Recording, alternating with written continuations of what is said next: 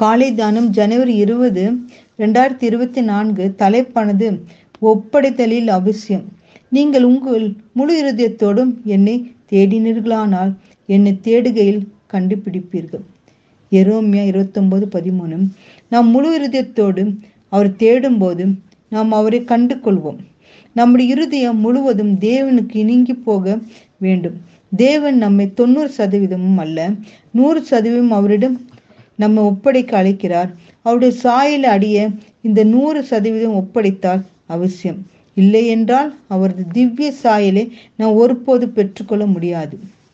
சுபாவத்தின்படி நம் தேவனிடத்தில் இருந்து பிரிக்கப்பட்டவர்கள் நம்முடைய நிர்பந்தமான நிலைமையை பரிசுத்த ஆவியான் எவ்விதமான வார்த்தைகளில் விவரிக்கிறார் என்று பாருங்கள்.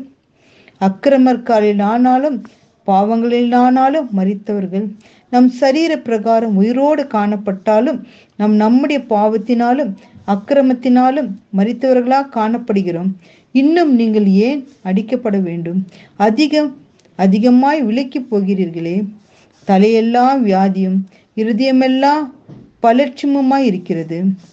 உள்ளங்கால் தொடங்கி உச்சன் தலை மட்டும் அதிலே சுகமே இல்லை. அது காயம் வீக்கமும் ரணமும் அது கீழ் பிதிக்கப்படாமலும் கட்டப்படாமலும் எண்ணெயினாலும் ஆற்றப்படாமலும் இருக்கிறது. ஆனாலும் தேவன் இந்த பாவியை நேசிக்கிறார். தேவன் நம்மை குணமாக்கவும் பாவத்தில் இருந்து விடுதலையாக்கவும் விரும்புகிறார். அவர் தம்முடைய சீஷரை ஒருபோதும் பலவந்தம் செய்வதில்லை கட்டாயப்படுத்துவதில்லை. முழு மனதோடு உணர்வோடும் செலுத்தப்பட செலுத்தப்படாத வணக்கத்தை அவர் விரும்புவதில்லை. நம் தேவனிடத்திலிருந்து பிரிப்பவர்கள் எவைகளோ அவைகளை விட்டு விளங்குவதே ஒப்படைத்தல் ஆகும்.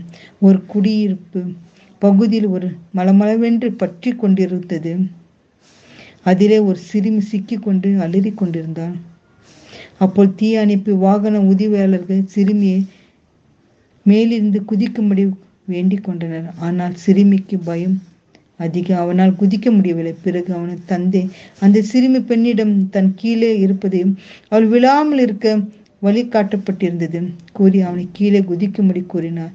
சிறுமி தன் தந்தை இருப்பதால் தன்னை கீழே விட மாட்டார் என்கிற நம்பிக்கையோடு தன் முழுமையா தகப்பனிடம் ஒப்பு கொடுத்து குதித்து தன்னை காத்து கொண்டாள் முழுவதுமாக ஒப்படைக்கும் போது நிச்சயம் நம்மை அழிவுக்கு விலக்கி மீட்டு நித்திய ராஜ்யத்திற்கு அழைத்து செல்வார். நாம தேவனோடு இசைந்திருப்போம். அன்பான் தேவனே ராஜா உன் பாதையில் எங்களை ஒப்படைக்கிறோம் அப்பா. தியாக பலியாக ஒப்படைக்கிறோம் அப்பா. எங்களுக்கு முழு இதயத்தோடு உங்கள் பாதையில் ஒப்படைக்கிறோம் அப்பா. அப்படிப்பட்ட கிருபே தாரும் அப்பா. நீர் எங்களோடு இருக்கும்போது நாங்கள் எந்த காரியத்தை குறித்து நாங்கள் பயப்படாதபடி காரியத்தில் கர்த்தாவே பாதையில் வளரும்படி எங்களுக்கு கிருபை செய்ய வேண்டும் என்று மன்றாடி ஜெபிக்கிறோம். பிதாவே ஆமேன்.